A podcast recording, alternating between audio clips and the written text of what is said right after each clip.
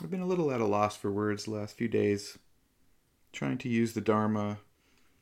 I've been practicing the Dharma for so long now, it's just a natural framework, but that doesn't mean I don't have to activate it, enliven it in my consciousness, even though it's been several decades of practice and I, I tend to think things through um, with the Dharma in mind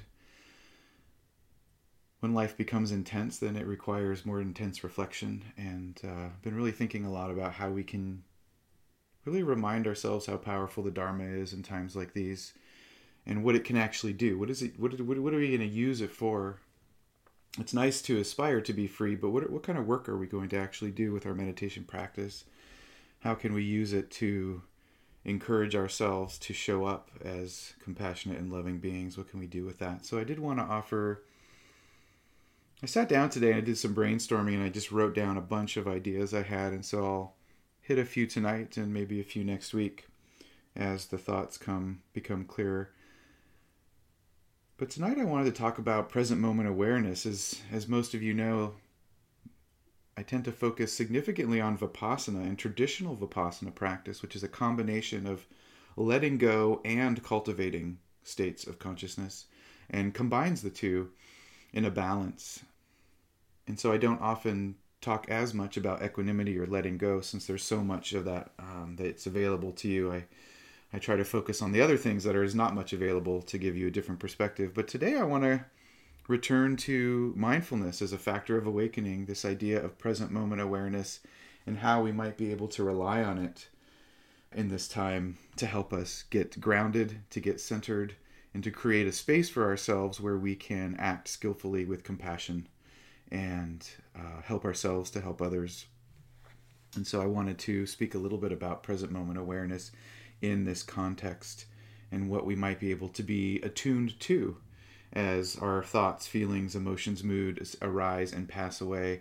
And instead of working on some of the fabrication that we've been talking about for the last few weeks, we would instead of fabricating, we would just be present with what is so for us moment to moment and really get a clear picture of what that is. And in this context, I think it's important to remember that, that mindfulness as a skill, as a factor of enlightenment, is really a process of deep, attentive listening. It is a form of listening to oneself. It is a form of leaning in to the moment and listening to the truth of what is arising and passing away. And even with our fabrication practices, we still must start with this truth. What is going on in this moment? In my body, in my mind, in my heart? Is it expanded or contracted? Is it tense? Is it uh, light, dense? Do I have blind spots in my awareness? Is there a sense of ease or well being? What is happening in this moment? What sensations are arising and passing away? How is my breath in this moment? So, mindfulness is a deep listening, it's a deep attentiveness where we literally take awareness and we touch down on the truth and reality of present moment, moment experience. And as you know, I like to say, the present moment is the only place that reality is, in fact, occurring. And so, mindfulness is a way of listening to reality. It's about being in touch with, grounded in, and present to the reality and truth of the present moment where our existence is really occurring. And so, in light of that, I think we should take that as our framework for what I'm about to say, as far as listening deeply, listening closely, and looking for truth. Naturally, in the Dharma, the first thing we're looking for aside from the actual sensations of what is arising and passing away, is suffering. In this moment, where is the dukkha? Where is the suffering? Where in my heart? Where in my mind? Where in my surroundings, internal, external, where is the suffering? So we are looking at not only what is arising and passing away, but we have a framework where we're reaching out into the world, inward, outward, and asking ourselves, in the, the truth of this moment, where is the pain? Where is the contraction? Where can I act skillfully in a way to reduce suffering? And that is the way we approach this present moment experience. Today, I believe, is the ninth day since George Floyd was killed, murdered, if you will. Days and days of protests, several days of rioting, much grief, much sorrow, much shock, much trauma. And in the wave of all of this, there has this been there's been this flood of energy. Most of us are getting this energy through the media, social media in particular, the news and social media, where we're watching all of this dukkha unfold, all of this suffering unfold, and the symbolism of suffering for a legacy of despair arise right before our eyes in real time. So it's been nine days of this energy and this emotion, this flood, this opening of a wound, or if you might say, the, the bringing of the wound into clarity. Not that it wasn't there before, of course. But this wound opens up, and this energy floods in to our personal space, hits our sense doors, and awareness meets these sensations that arise, these thoughts, these feelings, as we take all of this in. And it can be overwhelming. I know it has been for me. It can be confusing. Mindfulness can allow us to cut through the noise. Mindfulness, when practiced regularly and properly, brings clarity, clarity of vision, inner vision, but clarity of vision to what is arising and passing away. One of the things we can use mindfulness for in this time is to cut through some of this noise, some of this energy, so we can really see clearly where is the suffering. Because until we can see the suffering clearly, it is hard for us to, to ask ourselves or navigate well, what is the action I need to take? What is the compassionate, most skillful, loving, and wise thing I can do in this moment? It's hard to answer that question until we can become really clear and present with what it is we're actually feeling in the present moment. What is it that we're actually seeing and touching with our heart and mind, with all of these images and these experiences and these reactivities that come from within and from without? This is a perfect opportunity to use your mindfulness to get in touch with the truth of what you're experiencing. It is easy to get overwhelmed and flooded with so much sensory input much of it very, at least visually, intense, traumatizing even, that it's hard to see clearly what's going on underneath. So, mindfulness can allow us to peel back some of the energy, peel back some of these layers, and to get a clearer perspective on what's arising and passing away, and allow us to gain a clearer path on how we might move forward. So, I wanted to start with a reminder and it's a stark reminder, so I'm going to say that to, to begin with. But I'm going to remind us of what happened week and a half ago. I would invite you to close your eyes if it's comfortable. You don't have to close your eyes, but I would invite you to close your eyes for a minute or two, and I would like to just describe something for you, and I would invite you to take mindfulness and be in touch with the body, be in touch with thoughts, and be in touch with feelings as you hear these words. And keep in mind this will be stark, but I think it's important that we use mindfulness to lean into the truth of suffering, because that is the task at hand. In order to transcend suffering, we first must meet it. And we must meet it even in its darkest expression. So I don't think we can ignore this experience. So get comfortable, bring mindfulness to body, and watch how the mind and heart respond to this.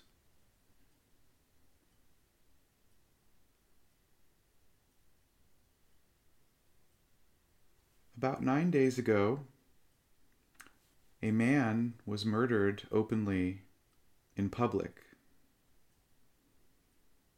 About nine days ago, a man was murdered openly in public.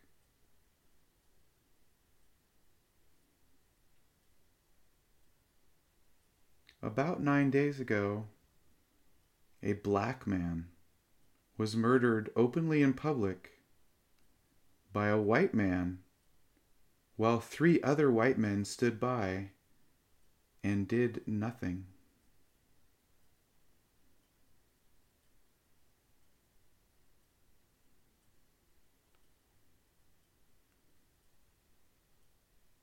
A black man was murdered openly in public by a white police officer,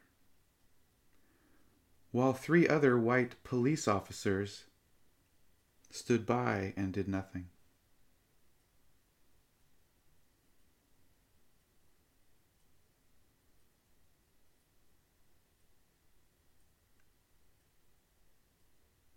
A black man by the name of George Floyd, who was handcuffed and laying down in the street, was murdered openly in public by a white police officer, while three other white police officers stood by and did nothing, while George pled for his life.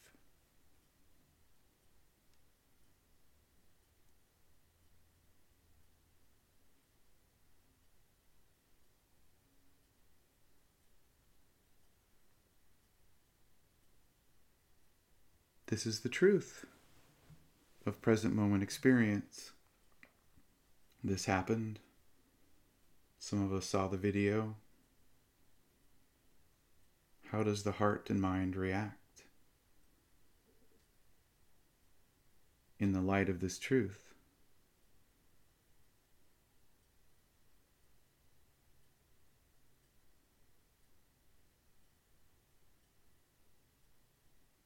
Watching violence and experience violence vicariously can be traumatizing.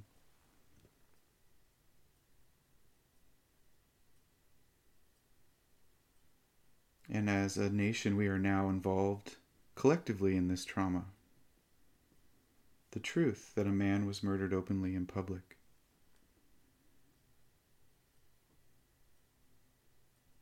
And then we have the results.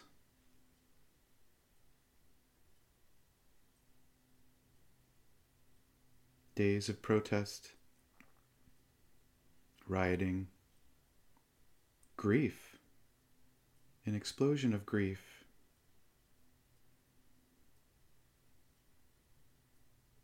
What is it to respond to such a dukkha?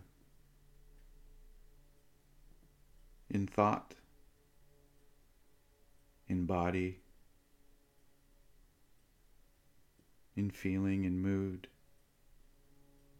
How does the heart and mind respond inside? This is where we begin to know the truth. This is where we go to illuminate wise action. This is where we go to cultivate compassion.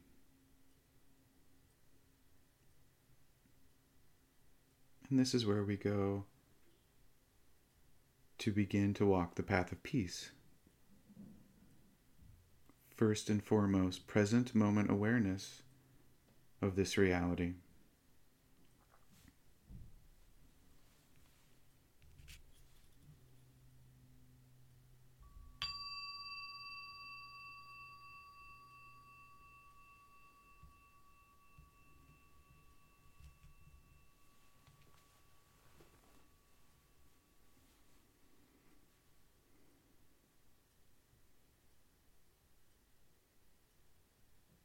One of the lessons of the Dharma is that we do not turn away from dukkha. We use dukkha as an opportunity to grow. We use dukkha as an opportunity to cultivate wisdom and compassion and connectivity and community. And this experience is no different. The Dharma would suggest that we lean in and open our hearts to this moment to first and foremost be present to how our hearts and minds are arising and passing away with all of these different feelings, these moods, and to really be in touch with them. And from there, we can then ask questions of what can I do? But before we do that, we, we really must ask how do we feel? We must go in deeply in touch with awareness, the reality of the response.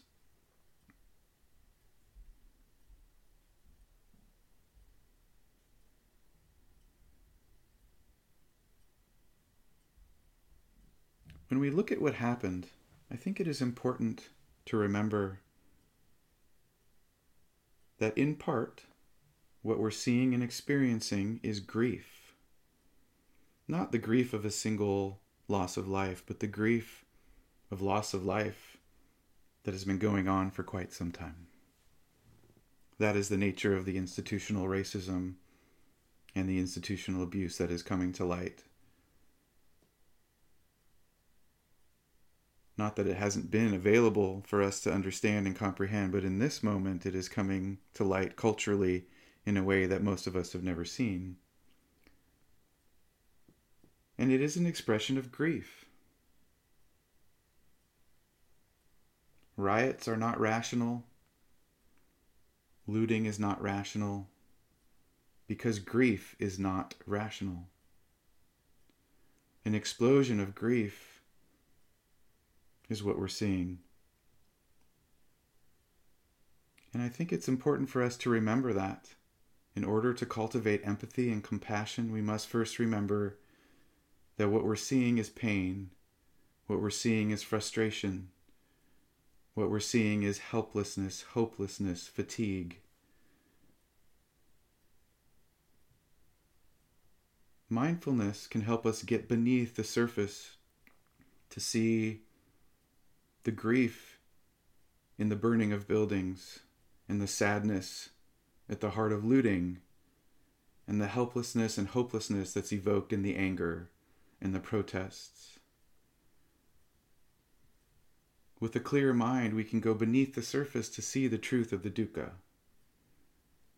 Clear out some of the noise of argument and debate and go right to the pain, to really step in with our fellow humans who have been exploited and systematically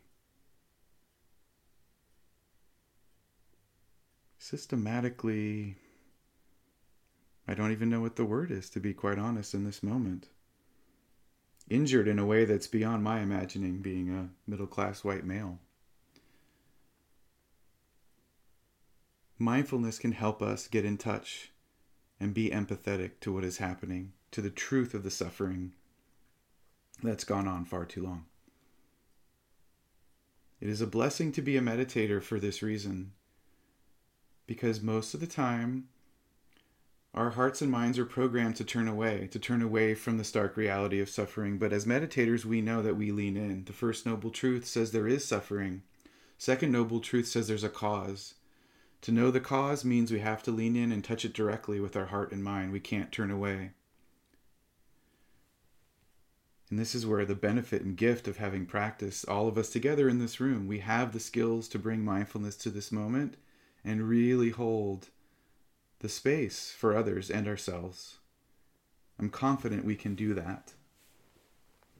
That we can touch the grief and be with it and support those who are experiencing it because we have the ability to be present. And we know that being present and not looking away is the skillful thing to do.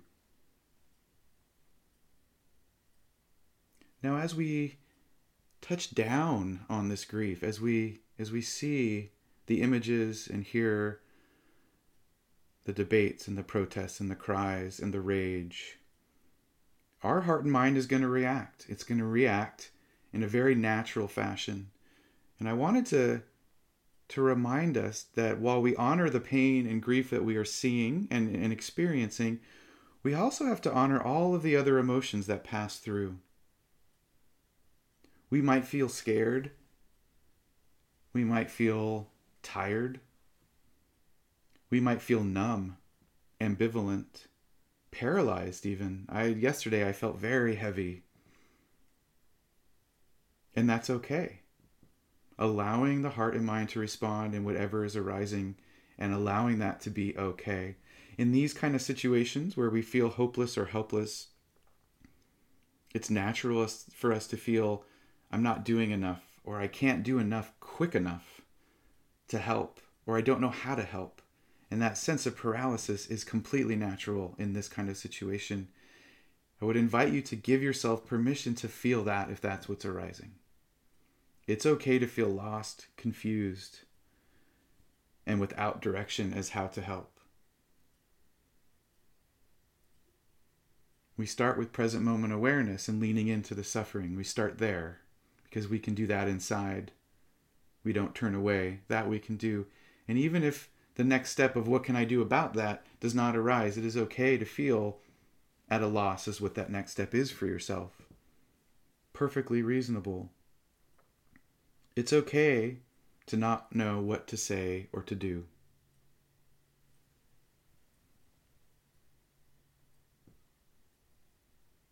Human beings are designed to feel multiple emotions at the same time, often conflicting emotions. So, in these kind of situations, you can use mindfulness to see the details where in one moment you're going to feel fatigued and scared, and the next moment you'll feel nothing. You'll feel numbness, tiredness, a feeling of wanting to turn it all off and turn off the TV and get away from social media. It's okay to feel two things at once, even if they're conflicting. It's also okay to have moments of ease and self care. If we do not take care of ourselves, how can we take care of others? It is okay in times of crisis to remember that we can feel paralyzed and scared and angry and concerned, but need to take moments of self care and well being to breathe, to get in touch with our tranquility and our relaxation. We may still need to take a walk or to get away from the sensory stimulation. It doesn't mean you are not supporting the protesters, doesn't mean you're not supporting the issues at hand. But we have to remember that if we're not grounded, if we're not stable in heart and mind, we cannot support others in doing so. So give yourself permission to have the self care that you need to be in this situation, to lean into the suffering, you have to be able to get the self care. Otherwise, you'll be overwhelmed.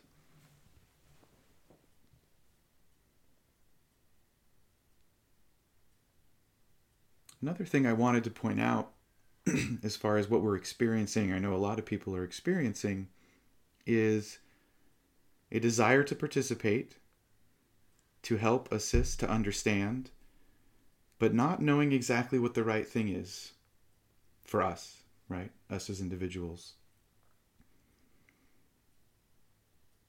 As a therapist, I'm going to take a particular perspective on this, and it may not be the proper perspective for you, but I, I'm going to say this more as a therapist in my experience of working with folks with trauma and in crisis.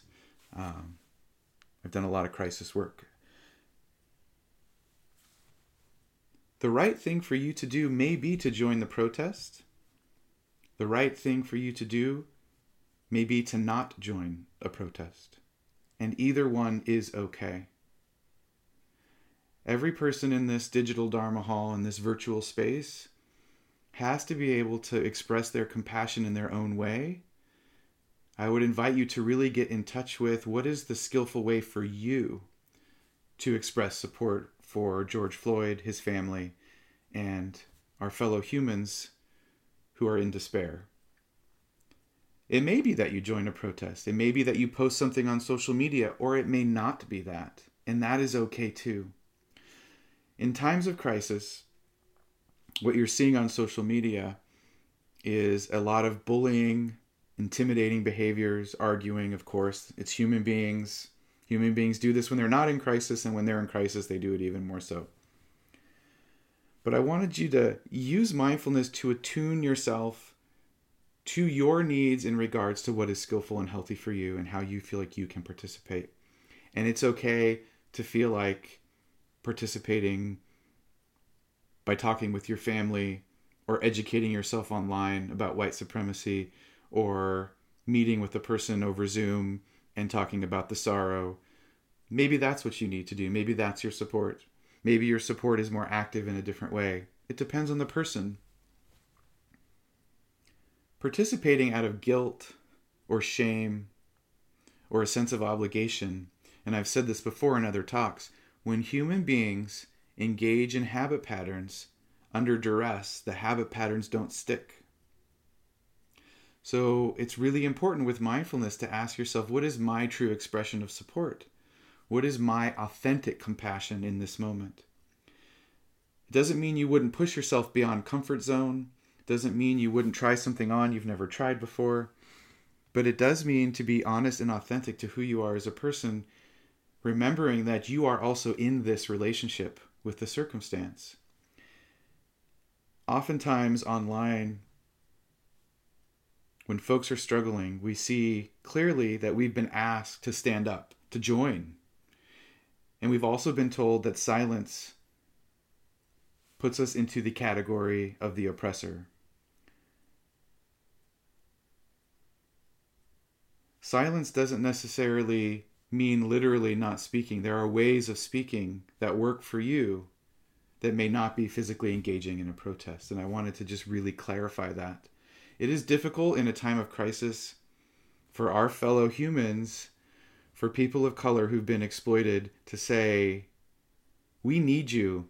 It can't just be us protesting. You have to join it. You have to speak up. And what they're saying is, We need your support. We need your assistance. We need you to join us in this moment. It, we cannot do it alone anymore. We all need to participate in ending the violence and this destruction.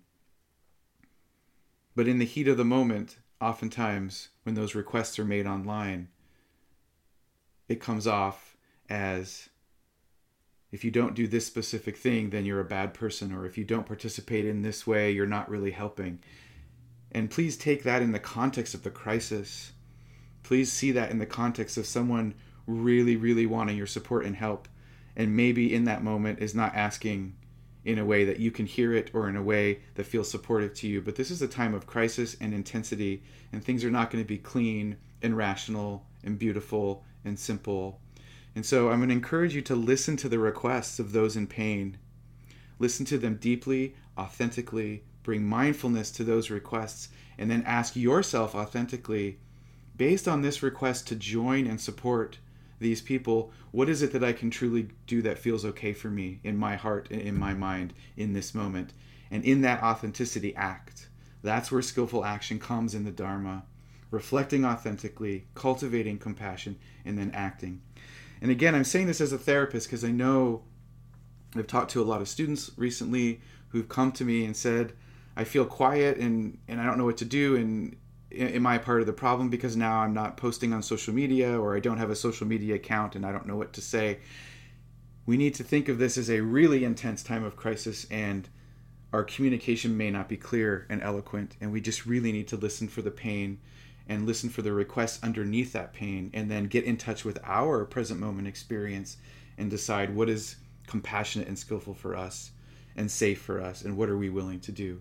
So I would encourage you to act. I would encourage you to support. I would encourage you to not turn away, but also simultaneously balance that using mindfulness to figure out in your own heart and mind what works for you and honor that as well. Don't take yourself out of the equation. Because what's help, helpful for me to participate might not be helpful or skillful for somebody else. Being a part of PIMC is a really important thing for me in my life, and I know for a lot of you, PIMC has been such a supportive environment. And I really think that as a community, we do have an opportunity to publicly make a declaration of support for the protesters, for the people of color, for George Floyd, his family, and all of the grief that we're seeing, and to really be able as a community to speak up collectively and say, hey, we support you. We hear your grief. We hear the anger. And we are standing here with you, whether we are on the street or in our homes. We are here for you. And we will do what we can to support this movement. The Dharma has these two parts the inward journey, which is so personalized, so much on the interior that other people don't get to see. But then the other two thirds of the path are the wise action parts, which is physically being in the world and speaking truth, being truth, and assisting others. Two thirds of the path have to do with skillful actions.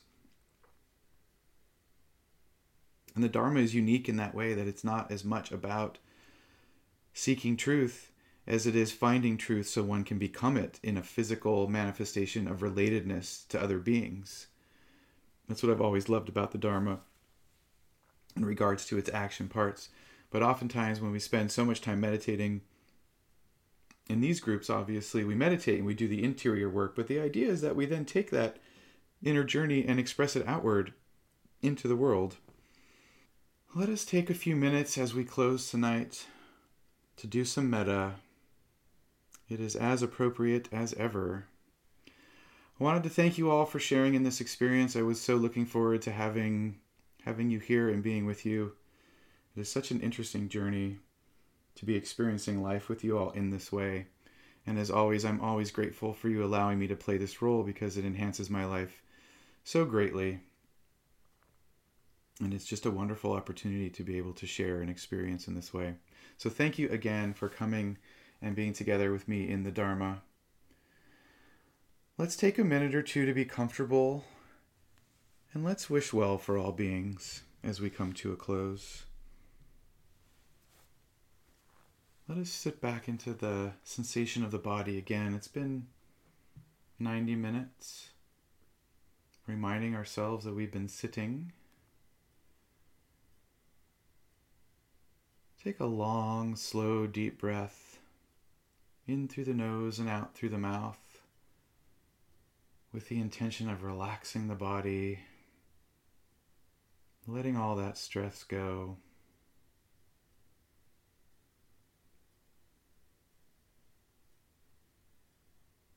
Take another long, slow, deep breath in. Breathe in compassion.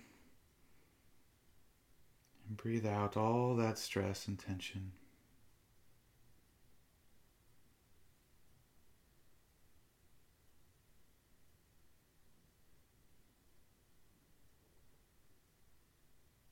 Breathing in the purity of tranquility and joy,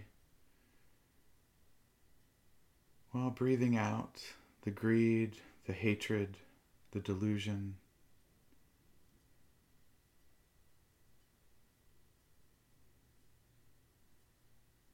We breathe in calm. We breathe out the suffering.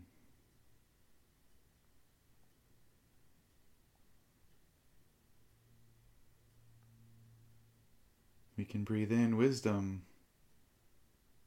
and breathe out skillful action.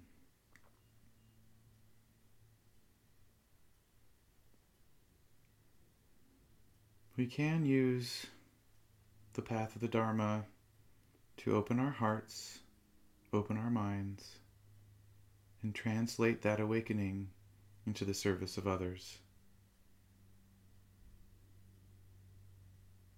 And with that aspiration, we come together week to week, wishing that all beings are free from suffering.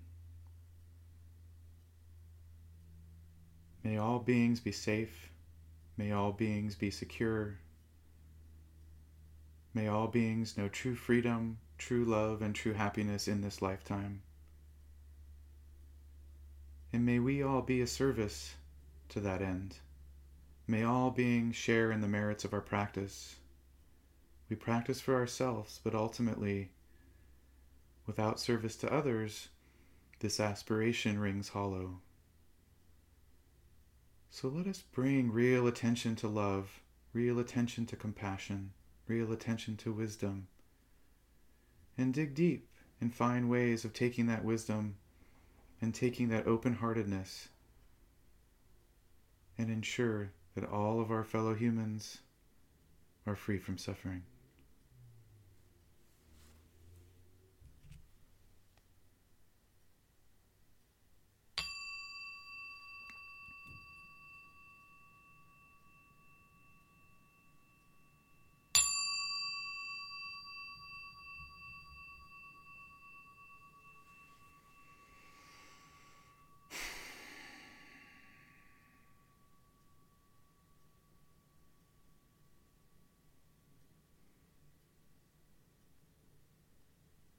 You, my friends, for sharing your heart and mind with me.